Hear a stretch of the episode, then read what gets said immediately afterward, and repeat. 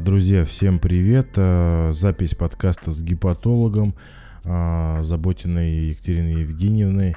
Подкаст вышел максимально полезным для людей, у которых есть проблемы с печенью.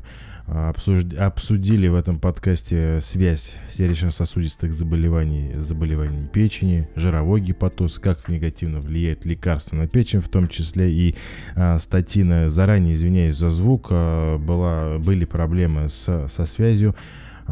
Поэтому еще раз извиняюсь за звук, но я думаю, подкаст будет полезным. Так что слушайте, и мы начинаем. И это заболевание сопряжено очень тесно с заболеваниями сердечно-сосудистыми, потому что есть некоторые общие механизмы патогенеза. В первую очередь из-за нарушения жирового обмена развивается жировой гепатоз, и из-за нарушений жирового обмена развивается атеросклероз, как уже и следствие его, и ишемическая болезнь сердца, и всякие фатальные нервно-сосудистые события. И было доказано, что наличие у человека неалкогольной жировой болезни печени повышает его сердечно-сосудистый риск.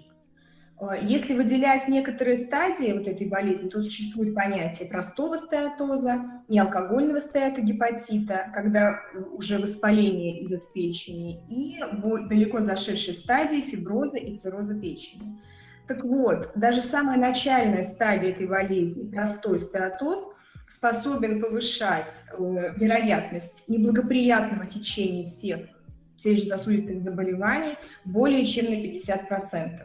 Поэтому понятно, что и медикаментозная терапия, она будет соответствующая. И наличие заболевания печени ни в коей мере не отменяет лекарственную терапию сердечного заболевания. А в большинстве ситуаций жировой гепатоз не является противопоказанием для тех же самых статинов, а наоборот является показанием, потому что, как вы сказали, жировой гепатоз увеличивает сердечно-сосудистый риск у пациента и тем самым увеличит риск атеросклероза и всех осложнений, вытекающих из атеросклероза. Это инфаркт, инсульт, инвалидизация, летальные исходы и так далее. То есть даже врачи порой боятся при жировом гепатозе и небольшом повышении ферментов печени АЛТ, АСТ назначать те же самые статины, но по опыту скажу, в такой ситуации на фоне повышения трансаминаз и жировом гепатозе назначение статинов даже порой снижают эти ферменты. Недавно был такой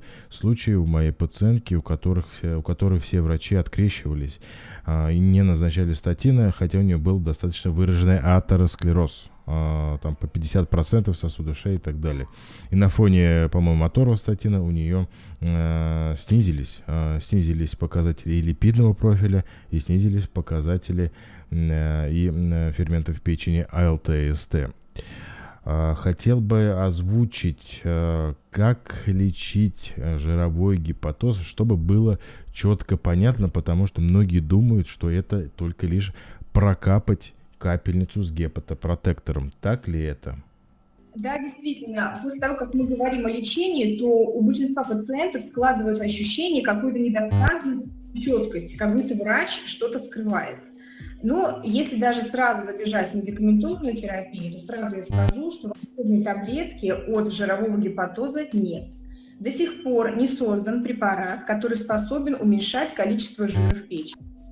Лет где-то 4-5 назад начинали разрабатываться где-то 60 молекул, 50 препаратов потенциально, которых рассматривали как кандидаты для лечения жирового гепатоза.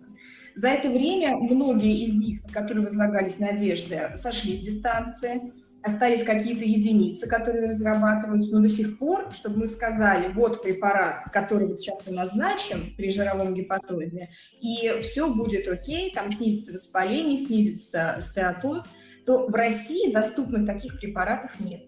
Поэтому в первую очередь, о чем мы начинаем говорить, когда рассказываем о лечении, это о модификации образа жизни.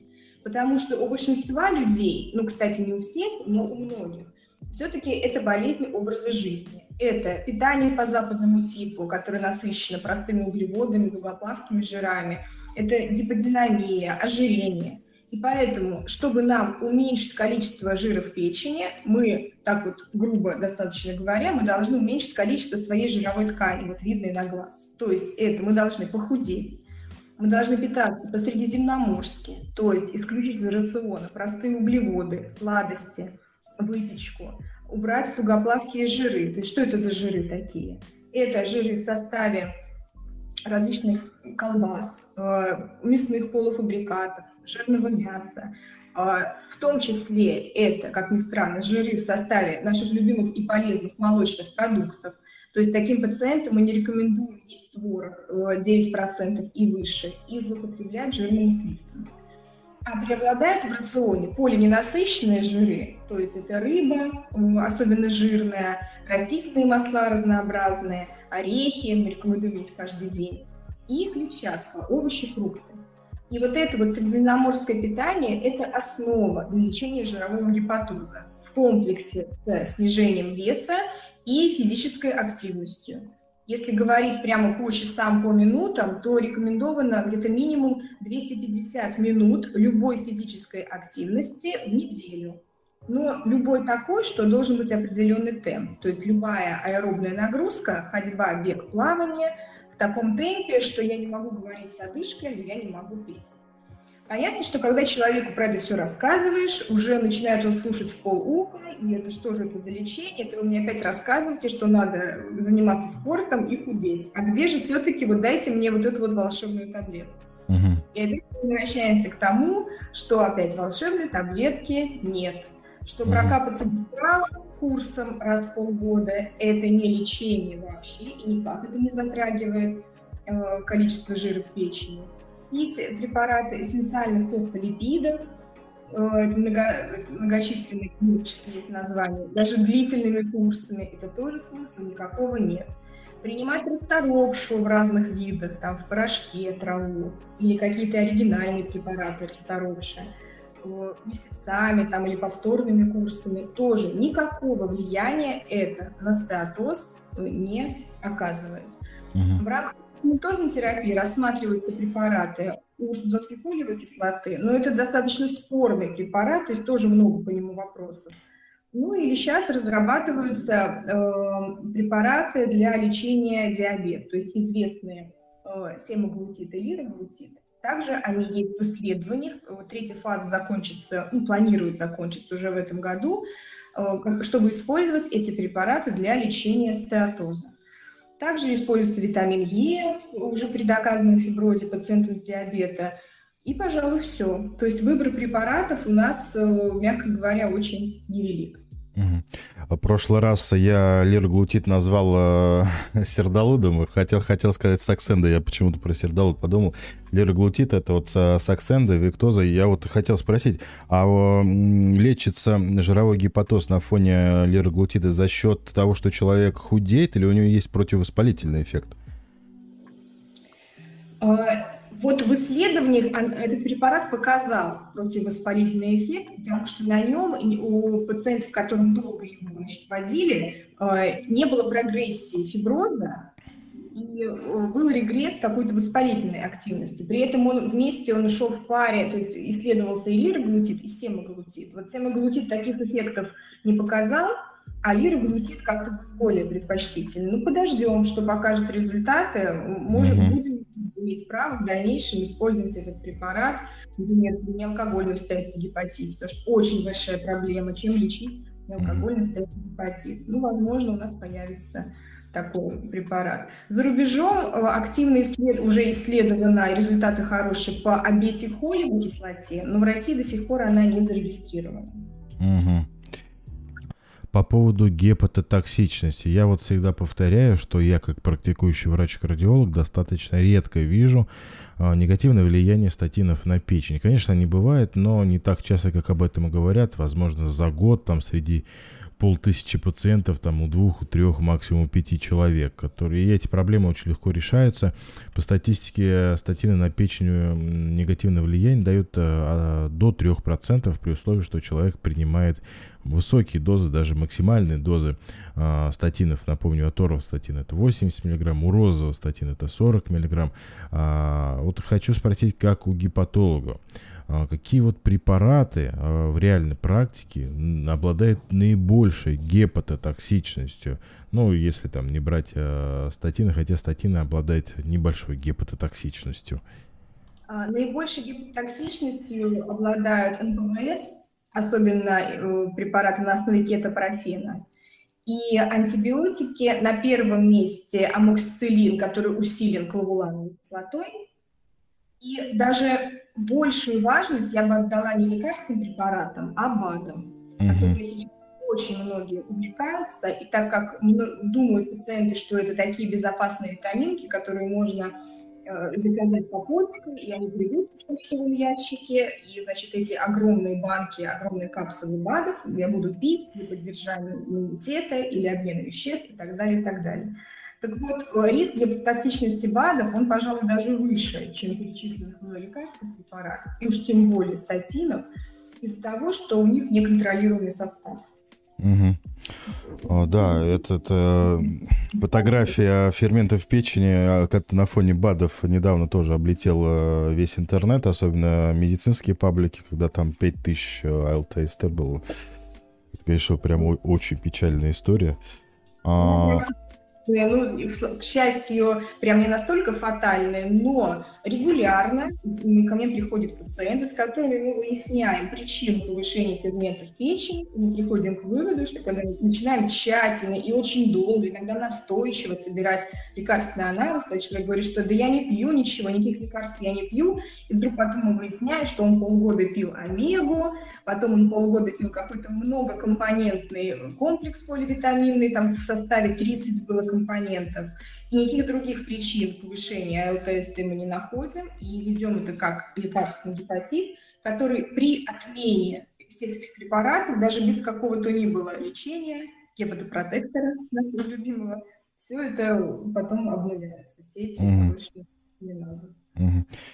А скажите, пожалуйста, у урсодезоксихолевой кислоты есть доказательная база? Потому что часто встречаюсь с такими сообщениями в комментариях, когда говорят то, что все гепатопротекторы это фуфло, фуфламицина, а вот у урсодезоксихолевой кислоты доказательная база все-таки имеется. Это правда. У УДХК есть абсолютно прекрасная доказательная эффективность при лечении первичного билиарного холангита. Есть такое аутоиммунное заболевание, которое раньше называлось первичным билиарным циррозом, потому что оно диагностировалось только на этапе уже развившегося цирроза. Так вот, когда исследовали это заболевание и, к счастью, нашли эффективный препарат, это УДХК, то пациенты, и начали выявлять его раньше, только на этапе существования там антител особых АМА-М2 и повышения лабораторной щелочной кислотазы, и нашли эффективный препарат. Это вот как раз та самая урсодезоксихолевая кислота. И этот препарат, он помог всем пациентам, просто обнулил их шансы достичь цирроза, что даже заболевание переименовали первичный билиарный холангит. И также из того, что известны стали механизмы его патогенеза примерно, хотя не до конца до сих пор. И этот препарат позволил этим пациентам избежать совершенно такого плохого финала, как цирроз. Вот это одна из таких ниш ее. Потом заболевание желчевыделительной системы тоже. Это наша любимая УДХК. Этот препарат мы любим. Но я хочу сказать, что не существует универсального гепатопротектора. Что если мы где-то в одной какой-то патологии или в другой увидели ее эффективность, это не значит, что мы будем назначать на любое повышение АЛТ-СТ. Очень спорной является доказательность УДХК в лечении неалкогольной жировой болезни печени. Наши российские рекомендации ее с большим желанием рассматривают как прекрасное средство, которое многолетний прием может улучшить шансы пациента со стеатозом, уменьшать количество жира в печени. Но эта доказательность, она основана на таких суррогатных маркерах, то есть сделали биохимический анализ крови до и после, сравнили, вроде стало лучше, наверное, это работает. За рубежом УДХК не рассматривается как препарат для лечения жирового гепатоза. Здесь получается, что мы им лечим, но лечим как бы от безысходности, потому что мы не знаем, чем еще пациенту помочь, что еще ему назначить, если видим повышение АЛТ, АСТ на фоне жирового гепатоза. Иногда это срабатывает, иногда, тут уже доказательство немножко, да, вышло из чата, иногда помогает нормализовать печеночные тесты, но при этом я всегда объясняю пациенту не один раз, что на жир в печени этот препарат влияет ли, очень сомнительно, что в первую очередь надо уделять внимание не медикаментозным методам, снижению веса, питанию, спорту и так далее. То есть этот препарат очень-очень вторичен при гепатозе. Да, здесь как раз вот пишут в чате, можно ли заменить чем-то дорогие препараты, такие как Гептрал, или такие средства, как расторопша. При жировом гепатозе они же бесполезны? Да, бесполезны. Да, бесполезны. К сожалению, вот гепатопротекторы, их всего там 2-3, даже не больше при заболеваниях печени, оригинальные препараты, они довольно дороги. Лечение при заболевании печени всегда дорого. Если мы будем думать, что там заменю на траву расторопши, то абсолютно здесь никакой пользы не будет. Преференции не достигнем, что это не сработает препарат как противовоспалительный какой-то. Угу. Так. Вопрос из чата. Почему и когда назначаются статины? Я хочу сказать, что статины – это препараты. Препараты для людей, у которых высокий либо очень высокий сердечно-сосудистый риск. Если есть показания, статины назначаются. Если нет показаний, статины не назначаются. А также вопрос из чата, можно ли урсодезоксихолевой кислотой заменить статины? Нет, нельзя. То есть, еще раз повторяю, когда у человека высокий либо очень высокий сердечно-сосудистый риск, одной диетой, урсодезоксихолевой кислотой, физической нагрузкой не справится без медикаментозного лекарственного вмешательства, а именно статинами, либо ингибитором белка пискинай. Да, я тоже бы сказала насчет статинов, когда и кому назначаются, то что статины внесены в клинические рекомендации, что они обязательно должны быть назначены пациенту с жировым гепатозом и, соответственно, с высоким или очень высоким риском. Также были раньше такие работы, что статины якобы способны улучшать гистологию, то есть ткань печени улучшать при неалкогольном стеатогепатите и обладать противовоспалительным эффектом и профилактировать фиброз. Это вот к той теме, что у некоторых пациентов они даже снижают АЛТ-СТ. И это было бы очень прекрасно, и за это бы действительно ухватились. Но в глобальном таком все-таки эти данные, к сожалению, не подтвердились. Иначе бы эти препараты рассматривались как лечение жирового гепатоза. Но они назначаются совершенно не для этого. Они назначаются именно для снижения риска, для снижения холестерина. И хроническое заболевание печени – это совершенно не противопоказание для назначения статинов. Противопоказания – это если АЛТ-АСТ повышены больше, чем в 3 раза. Тогда да, здесь мы, кстати, не назначаем, мы стараемся работать, стараемся снизить эти АЛТ-АСТ. А если повышены в 1,5-2 раза, то это не является противопоказанием. Да, многие просто пациенты боятся, когда немножко повышена АЛТ-АСТ, там даже до 2 норм, допустим, 45, 55 и так далее, сразу у людей паника начинается. Это безопасно. Я уверяю вас, если большинство из вас после новогодних праздников пошли бы сдавать АЛТ и СТ, там картина была бы, наверное, очень страшная, наверное. Но никто этим не занимается. При циррозе можно кушать орехи? Да, можно кушать орехи. Как источник полиненасыщенных жиров, белка. Можно. Угу. Я хотела сказать про статины, что всем, я думаю, важно знать, чтобы все понимали, что любой препарат, в том числе и статины, в начале своего приема может вызвать такую реакцию со стороны печеночных клеток, как повышение АЛТ-АСТ, небольшое, допустим, в 1,5 раза. Это не является истинной гепатотоксичностью, то есть это не значит, что в печени воспаление, что она разваливается или что эти препараты вызвали лекарственный гепатит. Это называется так называемый ферментит или энзиматит, такое интересное слово, и отражает просто реакцию печеночных клеток на впервые принятый препарат. То же самое происходит, если мы принимаем антибиотики, НПВС, Но никто после антибиотиков не бежит биохимию сдавать, а статьи у нас настолько демонизированы, что, значит, все так вот посторонние и стараются контролировать биохимические анализы. И потом, впоследствии, эти АСТ самостоятельно снижаются. Да, первые 12 недель описывают то, что может повышаться ферменты печени до 3 норм. И этого не надо пугаться. Как поступить с гипербилирубинемией на фоне застойной сердечной недостаточности билирубин 30-35? Ну, я как человек, который работает в отделении сердечной недостаточности, скажу, что билирубин, общий билирубин до 35 – это не такое небольшое повышение билирубина. Лечить сердечную недостаточность. Да, надо смотреть, какие фракции. За счет непрямого или прямого. Если прямой билирубин, то это возможно, при патологии желчно-выделительной системы надо смотреть желчный пузырь. Если не прямой билирубин, то отменить состояние печени, что, может быть, там уже тоже цирроз сформировался, как на фоне. Кардиальный цирроз есть, достаточно нередко встречается. То нужно, если есть жировой гепатоз, но нет желчного пузыря. Нужно все то же самое. Отсутствие желчного пузыря – это не причина к тому, что вы не соблюдали здоровое питание. Все равно мы рекомендуем питание по средиземноморскому типу. Все та же самая физическая активность и контроль массы тела. Все то же самое. По показанию медикаментозное лечение, если оно нужно. Порой мне в Инстаграме прилетало, когда я говорил, что при жировом гепатозе необходимо худеть, а мне в ответ говорили: доктор, у нас нормальная масса тела, даже мы худые, куда нам еще худеть? Да, эта проблема непроста. Дело в том, что четверть всех пациентов с жировым гепатозом имеют нормальный вес. И уже на этапе диагностики мы сталкиваемся с трудностями. То есть приходит пациент с повышением печеночных тестов, мы начинаем разбираться, и очень долго, и упорно, с очень многих методов мы подтверждаем, что действительно он и худой, но есть у него это заболевание. Самое удобное – это высчитать определенные онлайн-индексы прямо на прием. Есть такой индекс, например, там несколько показателей.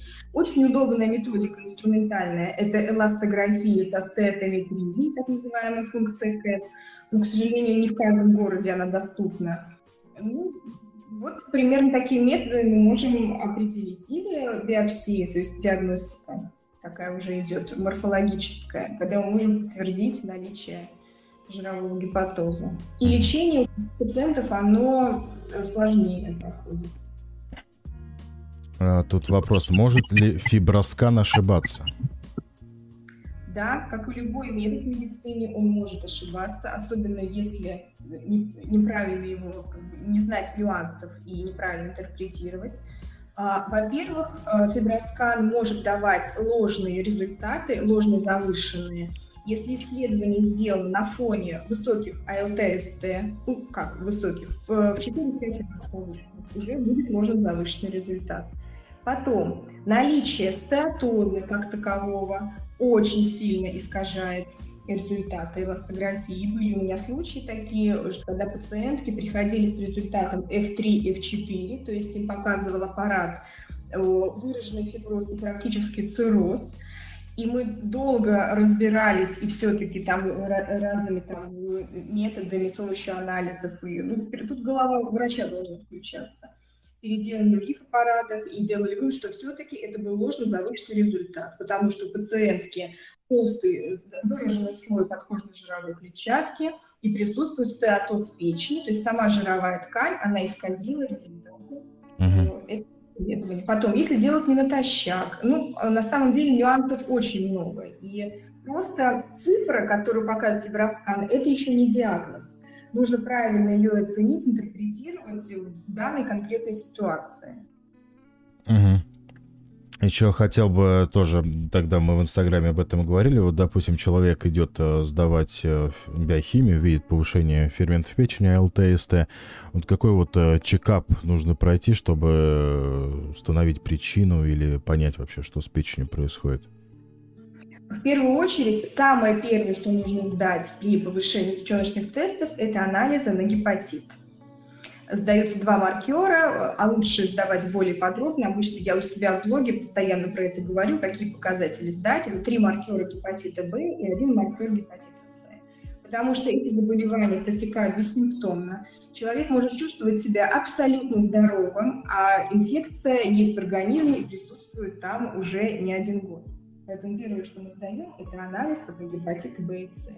Потом необходим общий анализ крови, биохимические показатели, помимо печеночных тестов, обязательно смотрим липидный спектр, холестерин и все его фракции, глюкозу, и делаем УЗИ органов брюшной полости. Вот это вот в среднем такой список универсальный, чтобы сориентироваться, в какую сторону диагностическую идти. Вопрос. В зубной занесли гепатит С, АЛТ и АСТ в норме, ПЦР отрицательный. Все анализы показывают гепатит С. Стоит ли лечить гепатит или его у меня нет? Есть жировой гепатоз. Если ПЦР отрицательный, это говорит о том, что инфекции нет в организме. На первом этапе, когда идет диагностика, сначала обнаруживаем антитела. То есть это собственные иммуноглобулины организма самого человека, которые среагировали на внедрение инфекции. И ПЦР отрицательный говорит нам о том, что он когда-то переболел. Переболел и самостоятельно выздоровел. Такой при гепатите С не редкость. Но, как правило, при первичном выявлении, что мы впервые увидели, что оказывается у человека антитела положительные, ПЦР отрицательная, мы повторяем ПЦР через 12 и 24 недели. И вот когда мы видим повторно, что тогда минус, тогда мы точно делаем вывод, что человек когда-то давно переболел и выздоровел, и он сейчас не болеет гепатитом С совсем, инфекции в организме нет. По поводу гепатита, вот здесь под моим постом был вопрос, можно ли делать прививку от гепатита Б, если у тебя имеется гепатит С, но лечение прошли? Ну, я предполагаю, если лечение прошли, то, наверное, гепатита С и нет уже, потому что современные противовирусные препараты, они очень эффективны, излечивают практически у 100% пациентов.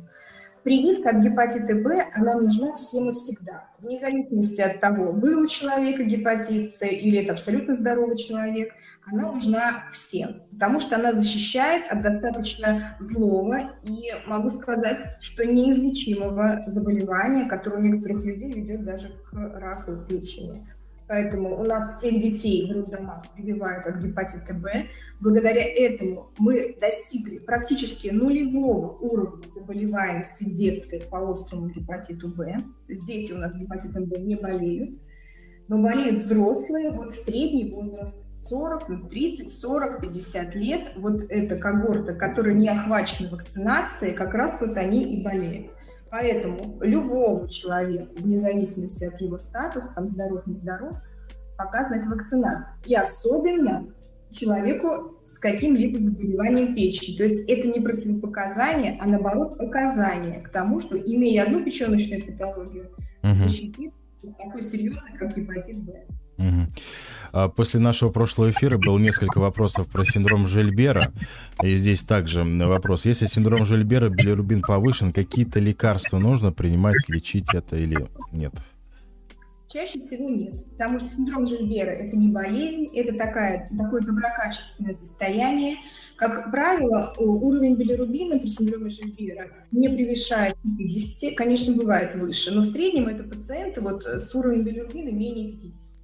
Так вот, он не требует специального лечения, потому что этот билирубин, он не опасен, не является токсичным. Наоборот, он даже несет в себе некоторые такие преференции для человека, что было доказано, что пациенты с синдромом Жильбера, у них ниже риск смерти от всех причин. И этот непрямой билирубин, он несет в себе даже функции такого антиоксиданта. Раньше, и как предваряя, может быть, некоторые вопросы, раньше активно лечили синдром Жильбера корвалолом или фенобарбиталом, потому что этот препарат, он действительно, он активирует немножечко слабенький такой печеночный фермент, который переводит непрямой вид билирубина в прямой. Так вот, на сегодняшний день там корвалол, валокардин, то есть препараты, которые содержат фенобарбитал, они не то что не рекомендованы при лечении Жильбера, они даже, по-моему, везде, кроме России, они запрещены к использованию из-за того, что там не только фенобарбитал, но еще там на спирту там эфир валериановой кислоты, то есть усиливают его какие-то седативные эффекты. В настоящее время вот даже крупные, например, специалисты по печени рекомендуют что возможен однократный прием фенобарбитала такому пациенту только клинически, так сказать, цели. То есть если у человека очень высокий билирубин, визуально это прям желтизна глаз, то есть, да, действительно, у этих людей часто желтые глаза. И нужно куда-то пойти там, на какое-то ответственное мероприятие, там, на вручение премии и так далее, то можно однократно выпить таблетку фенобарбитала. Естественно, это все назначает врач и выписывает рецепт врач, чтобы на какое-то вот время снизить уровень и нормализовать, так сказать, визуально внешний вид. Но для курсового приема совершенно препарат не нужен, опять же, потому что это не заболевание, а просто вот такая вот особенность у человека. Да, на билирубин тоже остро пациенты реагируют. Я еще помню, когда был участковым терапевтом, когда ко мне прибежала одна пациентка и сказала, что она умирает, что срочно нужно ее там показывать главным гастроэнтерологам. Я говорю, что случилось? Она говорит, у меня билирубин 27,5. А я прочитал в интернете, что это очень токсическое состояние. Я говорю, так норма до 22. Говорит, ничего не знаю, значит, срочно мне давайте направление. Поэтому на билирубин, наверное, при синдроме Жильбера тоже люди так пугаются, когда видят чуть повышенный уровень билирубина. Очень сильно повышен. Это, да. На самом деле, это минимальное повышение, так объясняю. Угу. Так, по поводу вакцины от гепатита Б, как часто делать, тут спрашивают. И если в детстве сделали, можно уже еще во взрослом возрасте? Делается вакцинация один раз. Если человек не принадлежит к группам риска, сейчас объясню, что это за группы такие, то вакцинируемся один раз в жизни. И не нужно потом смотреть антитела. То есть после вакцинации вырабатываются антитела, анти-HBS. Их есть определенный титр защитный, там 10 и выше. Но помимо этих антител существует еще много других механизмов, которые иммунитет, наша иммунная система запускает, когда мы вводим вакцину.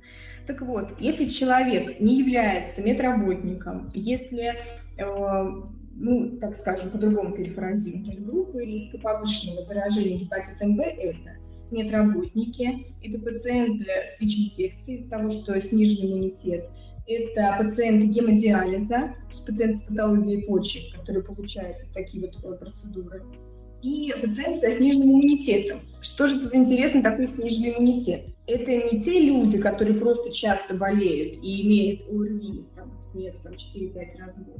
Это действительно сниженный иммунитет в результате химиотерапии рака или те люди, которые получают иммуносупрессивную терапию, по поводу каких-то там аутоиммунных заболеваний. То есть все это я перечислила группы риска, которым действительно нужно контролировать уровень своих антител и периодически делать ревакцинацию. Существует определенная кратность, то есть медработники раз в 5 лет оценивают этот показатель АСТ, ВИЧ-инфицированные раз в год и так далее. Вот только всем этим перечисленным, и еще я забыла сказать, что лица, кто является половым партнером пациентов с гепатитом Б. Так вот, всем им нужно контролировать свой уровень анти-HBS, защитных антител после прививки, и при снижении этого уровня делать однократную ревакцинацию. Если человек не относится ни к одной из названных мной групп, то не нужно повторять вакцинацию и не нужно даже смотреть и проверять уровень этого антитела. Так, там вопрос был, можно ли лекарствами удалить полипы и камень до 1 сантиметра, а именно препаратами брать камень и полипы? Сложно. Ну, во-первых, сечение камней и полипов – это уже показание для удаления желчного пузыря, особенно если полипы растут или камни растут. Сложно. Чаще всего нам не удается этого сделать, хотя наличие мягкого холестеринового камня может являться показанием к назначению урсодезоксихолевой кислоты, нашей любимой УДХК. Эффективна она где-то у половины пациентов, не больше. И даже если нам удается растворить этот камень, то в дальнейшем очень высокий риск рецидива. Что касается полипа, то это бывает, что это не полип истинный, а холестероз. И на такой холестероз могут сработать препараты УДХК. Понять, что это именно, очень сложно. УЗИ может нам не сказать, то есть как метод, что это истинный холестероз. Поэтому назначаем пробное лечение УДХК, да, такое действительно есть. И в ряде случаев, опять же, не у всех, иногда удается достичь исчезновения как бы этого псевдополипа. Но это, если это истинный полип или камень уже с элементами кальцинации, конечно, препаратами УДХК здесь не поможешь. Угу. Тут вопрос про кисту печени, какие признаки и лечение. И спрашивают сразу про розовостатин. Много и часто меня как кардиологу спрашивают: доктор, у меня киста в печени, я розовостатина пить не буду. Еще раз повторяю, наличие кисты в печени не является противопоказанием для применения статинов.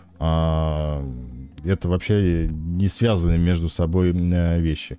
Какие признаки и лечение? Ну, наверное, признаки то, что по УЗИ увидели, так-то она никак себя не проявляет. Реально УЗИ увидели образование гипоэхогенное, которое идентифицировали как простую кисту. Они протекают чаще всего, там, ну, подавляющее большинство пациентов бессимптомно. Никак печени жить не мешает, если это одиночное образование небольших размеров, небольших это до 10 сантиметров. И то даже у меня тут наблюдается пациентка с кистой 10 сантиметров, которую мы подозреваем паразитарную природу, но до конца не получается идентифицировать. И даже в случае таких размеров 10 сантиметров это абсолютно бессимптомное течение. То есть пациентка ничего не беспокоит, печеночные тесты в норме. То есть даже такая большая киста на данный момент в печени никак жить не мешает. Осталось понять, что это за такое образование многокамерное, то есть здесь сложно в диагностическом плане. Странный, конечно, вопрос. Может ли сахар поднимать АСТ и АЛТ в 12 раз или наоборот АЛТ и АСТ повышать сахар? Сахар поднимать АЛТ-АСТ – это не сладкая пища или повышенный уровень глюкозы? Наверное, повышенный уровень глюкозы, так понимаю. Не то, что сахар может поднимать, но то, что неалкогольный стеатогепатит, который протекает с повышенными АЛТ-АСТ, очень часто сопутствует тяжелому, там, декомпенсированному сахарному диабету, то эти два состояния, они, конечно, взаимосвязаны, и они влияют друг на друга.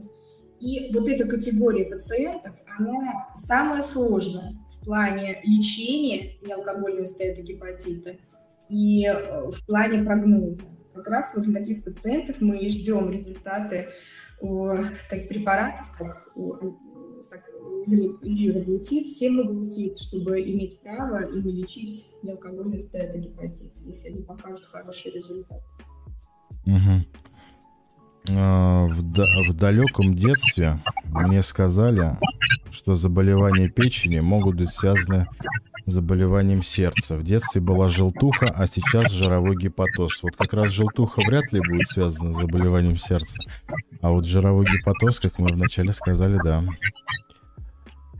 Повышает риски ишемической болезни сердца, сердечной недостаточности, дефибрилляции. Тут был камень в огород, опять статинов. Привела холестерин в норму, а гепатоза не было. Через год приема статинов появился гепатоз, гепатомегалия. От чего? Какая может быть причина? Маловероятно, что причина в статинах. Возможно, это был скрытый стеатоз. То есть по какой-то же причине пациентки назначали. Вероятно, если у нее был высокий или ПЦР, да, мужчина. Если был высокий или очень высокий риск, то это присутствовал атеросклероз, то есть чисто метаболически можно объяснить, что был стеатоз печени, который по какой-то причине спрогрессировал, потому что статин мы уже, как выяснили, жировой гепатоз не лечит, и он как был, так и остался. Просто когда начальная стадия, то УЗИ не видит стеатоз и описывает как нормальную картину печеночной ткани, а он есть. И уже это было на УЗИ видно по размерам печени, по ее структуре. Тут сразу вдогонку вопрос. А в течение какого времени урсодезоксихолевая кислота можно пытаться растворить вот мягкий камень, как вы сказали? Считается, что если через полгода не произошли какие-то изменения со стороны камня, то лечение прекращают из-за его неэффективности. То есть смотрим полгода. Так, сейчас. По поводу перегиба и загиба желчного пузыря. Многие тоже пугаются. Стоит ли переживать и сразу бежать к врачу? Конечно, переживать не нужно, сходить к врачу стоит, просто ради такого планового осмотра и обследования, но перегиб, загиб и прочее – это абсолютно такая бессимптомная аномалия или особенность его развития, которая не связана ни с какими жалобами со стороны пищеварительной системы. Многие пациенты, которые жалуются на желчность, действительно есть симптомы со стороны желчного, они имеют нормальный желчный без загибов и наоборот. У пациента, который планово делал УЗИ без каких-либо жалоб, и начинает его во всех грехах винить. И холестерин, то он виноват, и там нарушение стула из-за него, и тошнота. Конечно, нет, это абсолютно безобидная такая. Ну, врачи превентивной медицины, скорее всего, цепляются за перегиб, и еще и БАДами сверху с кодом на известный сайт выпишут. Его распрямлять с помощью и даже вот видела я, что пытается как-то распрямлять у бедного пациента. Это как у меня тоже один раз подписчица написала, что какая-то кардиолог превентивной медицины на пролив сметрального клапана давала просто там огромнейшие лошадиные дозы магния и сказали, что вот будете пить такие дозы, а проляпс пройдет обязательно. Такая же история здесь. Выпрямляют. Логически подумать, как может от препарата пройти структурные какие-то, да, нарушения. Есть вопрос вот о циррозе печени. Назначили эссенциальный гептрал. Есть ли вообще какой-то смысл в этом, всем этом? Вот препараты эссенциальные фосфолипиды, к которым эссенциали относятся, они никак не показали себя, как что-то они могут какую-то пользу принести печени. Как эти вот компоненты мембран, такие умные, могут вот попасть через ЖКТ и встроиться в те недостающие, значит, стенки печеночной клетки, то есть этого нет. Эссенциали мы никак не применяем, если нет лечения цирроза. Гептрал тут немного сложнее. Вот этот препарат, он незаслуженно назван в медицину, что абсолютно это бездоказательный препарат, отчасти из-за того, что им вдруг стали лечить вот все подряд. То есть это вдруг одно время был какой-то универсальный такой гепатопротектор, который на любое повышение АЛТ, АСТ и дело не было незнакомо. А на самом деле, правда, опять же, посередине где-то. У адомитионина, то есть гептрал оригинальный, у него очень хорошая доказательная база в лечении лекарственных гепатитов, которые развелись на фоне химиотерапии рака. Причем исследования были насчет рака там, конкретных локализаций, и так далее. Также адомитионин – хорошая база в лечении алкогольного гепатита, и в том числе по алкогольному циррозу. Но доказан длительный путь, то есть надо не один месяц принимать адомитионин при алкогольном циррозе, чтобы достичь какой-то стабильности. Если алкогольной этиологии цирроза нет, то вряд ли здесь гептрал чем-то может помочь. Тем более, если этот цирроз декомпенсированный, то смысла нет, уже сформировались соединительно-тканные грубые узлы в печеночной ткани, и никакому лекарственному препарату, даже не УДХК, никакому-либо, на эти узлы подействовать никак невозможно. Чуть выше вы сказали то, что амоксиклав, антибиотики с амоксиклавом обладают гепатотоксичностью. Стоит ли что-то дополнительно принимать, чтобы вот печень защитить? Тут вопрос такой, если показан амоксиклав. Да, вот, к сожалению, профилактика лекарственных гепатитов, она как бы нет ей места, она себя не оправдала. То есть не работает профилактическое назначение препаратов.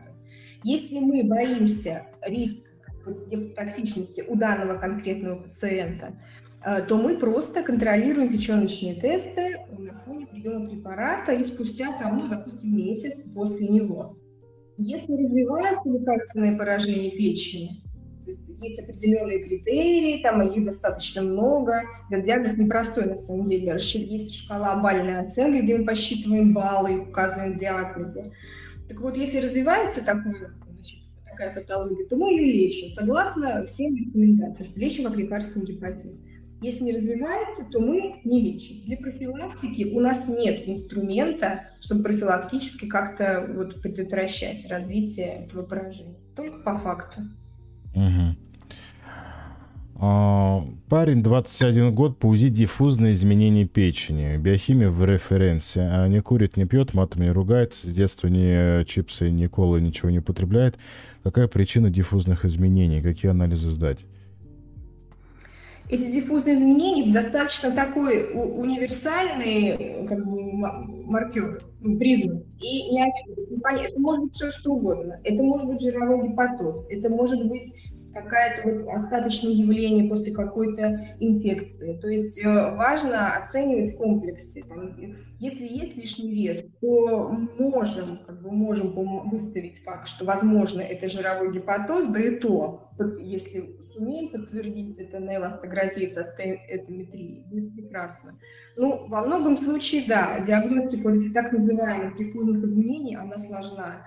И требует как бы более четкой инструментальной диагностики на том же фиброскане, дополнительных биохимических маркеров. То есть так просто не ответишь на этот вопрос. Угу. Ох, каптоприл стоит в списке гепатотоксичных препаратов. Обычно препараты от гипертонии токсичны? Нет, препараты от гипертонии не токсичны. Мы сказали, что самые токсичные препараты – это НПВС, обезболивающие, антибиотики. А ну также и противогрибковые, хотя ими редко пользуются. Поэтому нет. От гипертонии нет гепатотоксичной. Потому что у многих логика, что если, допустим, вот после того же инфаркта миокарда назначили большое количество препаратов, то что все негативно влияют на печень. Вот печеночка бедная страдает. А как же нам ее защитить? Если говорить о сердечных препаратах, то, наверное, такие вот с определенным риском гепатотоксичности, это антиаритмики. Да и то, вот, я не знаю, амиодарон, кардарон вообще используются сейчас? Используются, да. Ну, стараются по минимуму использовать, но все равно в определенных ситуациях используются. Когда нет альтернатив, допустим, при сердечной недостаточности с низкой фракцией выброса, когда все антиаритмики увеличивают риск смерти, а тогда остается либо бета-блокатор, либо амиодарон. Поэтому амиодарон используется. Но по минимуму уже хотелось бы. Я вижу крайне редко. Даже у пациентов, которые на антиаритмиках, истинное летальное поражение печени не видела ни разу. Возможно, это наиболее частая ситуация, когда человек с полиморбидной, то есть у него и жировой гепатоз, и сердечная патология, и он принимает больше 5 препаратов, и приходит повышение печеночных тестов. Тут мы объясняем, что причин много. Во-первых, там жировой гепатоз, ваш лишний вес. Плюс там какая-то, плюс еще что-то для поддержки печени обязательно он пьет. И получается полипрагмазия, когда более 5 наименований, они непредсказуемо влияют друг на друга и являются причиной вот различной степени повышения печеночных тестов. Угу. А феназепам гепатотоксичный? Нет, нечастый. Вообще любой препарат может вызвать какое-либо там лекарственное поражение печени. Есть такой механизм идиосинкразия. То есть это не явное, что препарат взял и повредил клетку печени, а через множество таких сигнальных молекул, сложных путей, которые вот именно у конкретного, у этого пациента вызвали лекарственный гепатит. Поэтому теоретически это может быть любой лекарственный препарат, но вот феназепам не так часто, как, допустим, НПВС, там, антибиотики и прочее. А во время лечения гепатита С на эластографии фиброз был 0. Через сколько нужно сделать эластографию? Прошло 1,5 года.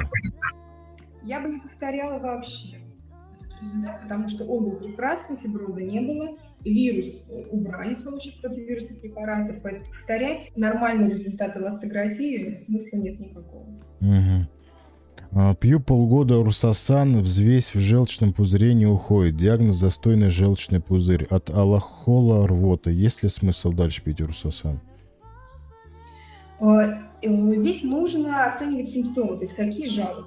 Вот это, опять же, взвесь, какая она? Она может или большой осадок, заполняющий весь желчный пузырь, или это просто небольшое количество какой-то сгущенной желчи. Мы знать не можем. Иногда это очень временное явление. То есть пациент приходит делать УЗИ желчного пузыря натощак, и не делает, но потом, когда он позавтракал, то возможно, что, скорее всего, желчный пузырь сократился в ответ на еду, и ты здесь от себя выбросил. То есть не нужно подходить вот с таким агрессивным и постоянным курсовым лечением, именно вот лечить картинку УЗИ эту здесь. В первую очередь нужно исходить из симптомов, из жалоб. Угу. А у нас в Рязани амиодарон на первом месте. Я как кардиолог отвечаю. То есть, когда у человека сорвался ритм фибрилляции предсердий, по сути, у нас два препарата, чем восстанавливают. Это амиодарон, кардарон и пропофенон. А чаще всего в стационарах нет пропофенона в жидком растворе, поэтому восстанавливают амиодарон. Когда ритм восстановили, дальше уже стараются не амиодарон назначать, а другие антиаритмики. Конечно, бывает, встречаются, и в Инстаграме своем встречаю, когда банальные экстрасисты начинают лечить амиодароном. Конечно, это неверно, неправильно, и ни в коем случае этого делать нельзя. Поэтому такая история. Почему в Италии со средиземноморской диеты была такая высокая смертность от ковида? А вы уверены, что все, кто умирал в Италии от ковида, были на средиземноморской диете? Мне просто интересно. Когда вот эта новость облетела. Блогеры писали посты с целыми такими расследованиями, почему же вот такая высокая смертность. Вряд ли мы как-то сейчас привяжем эту тему вот к нашей непосредственной теме статьи по жировому гепатозу, но там были разные гипотезы. От высокого процента людей пожилого возраста и так далее. Так, принимаю Розукард 10 мг, КФК 245. Можно ли дальше? Можно. Норма до 190, у вас 245. На одном из последних эфиров про КФК говорил. Мы не боимся небольшого повышения КФК, но при условии, что у вас нет выраженных мышечных болей. КФК, даже не нужно это КФК сдавать, если вы пьете статину. Если появляется мышечная боль, сдавайте. Не появляется, не сдавайте. Не раздражайте себя лишний раз. Так, вот вы сказали по поводу полипов. Если полипов желчным, то желчный это 100% удалять нужно, да? Нет, к счастью, нет. Ага. Если полип вырастает до сантиметра, то да, это показание к удалению желчного пузыря. Или если он дорос до 6 миллиметров, это человек азиатской расы, или у него в роду были близких родственников холангокарцинома, там рак желчного пузыря, несколько есть еще там пара нюансов, то да, тоже принимается, или быстро он растет, например, тогда принимается решение о гипсектомии. Но большинство моих пациентов с полипами это стабильные полипы, там 3, 4, максимум 5 миллиметров, которые из года в год мы наблюдаем, если не растет, то такая ситуация не требует оперативного лечения. Mm-hmm. Вот тут вопрос по поводу витамина D. Если вот у человека не было выявлено гепатит, там он сдавал на B, C, D, но повышено АЛТ, АСТ. АЛТ 250, АСТ 115. Можно ли принимать витамин D? Можно. Я бы такому пациенту рекомендовала профилактическую дозу витамина D для начала. То есть не лечебную, как при дефиците назначаем 7000. А все-таки профилактическую, 2000, и разобраться, почему повышены трансаминазы, лечить эту причину, ее устранять, и потом уже, если нужна лечебная доза, если у него дефицит, тогда уже при нормализации ПЦР-тестов назначить лечебную дозу. Так, если при приеме гептрала в течение 1 месяца АЛТ, СТ, ГГТП восстановились до нормы, надо ли дальше продолжать гептрал? Смотря из-за какой причины повышены были, но, вероятно, да, скорее всего, что мы прекращаем. Если он не продолжает прием, то есть если взять пациента на химиотерапии, тут одна история, а если это такая рядовая ситуация, то я бы прекратила. Так, похожий вопрос. АЛТ-СТ увеличены 2-3 раза. Когда принимаю 2 капсулы на ночь урсосана, в течение месяца АЛТ-СТ доходит до нормы, ГГТП уменьшается, но хуже, чем АЛТ-СТ. Диагноз жировой гепатоз, фиброза нет, вирусных гепатитов нет. Сделала капельницы гептрала, уколы эссенциаля. АЛТ-СТ, ГГТП, наоборот, поднялись от нормы в 3 раза больше. Что это может быть, пишут? что, может быть, я всегда говорю, что все такие моменты, они обсуждаются в индивидуальной консультации. Иногда минут не хватает, чтобы понять все нюансы, как мы должны вести такого пациента. Что средний прием гепатолога, он занимает по-хорошему час. Ну вот на примере этого пациента я бы сказала, что да, действительно, УДХК, она обладает таким вот моментом, вот, что может быть эффективно, может снижать АЛТ, АСТ при жировом гепатозе. И очень показателен тот факт, что гептрал и специальность не работают совсем. На ГГТП я бы не обращала внимания, потому что это такой очень маркер, очень чувствительный, и он... Его повышение даже в 2 раза не имеет клинической значимости, не отражает какие-то воспалительные процессы в печени, отражает больше вот метаболические особенности пациента, саму вот эту вот жировую ткань.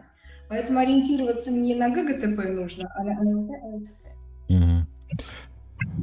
Этот цизин, антиаритмический препарат, в инструкции написано гепатотоксичный. Как часто вы встречали больных с гепатитом на фоне тацизина? Наверное, пациентов с лекарственным гепатитом на фоне тацизина, это встретить, я не знаю, легче зебру на улицу встретить, чем такого пациента. Я лично не встречал, честно скажу.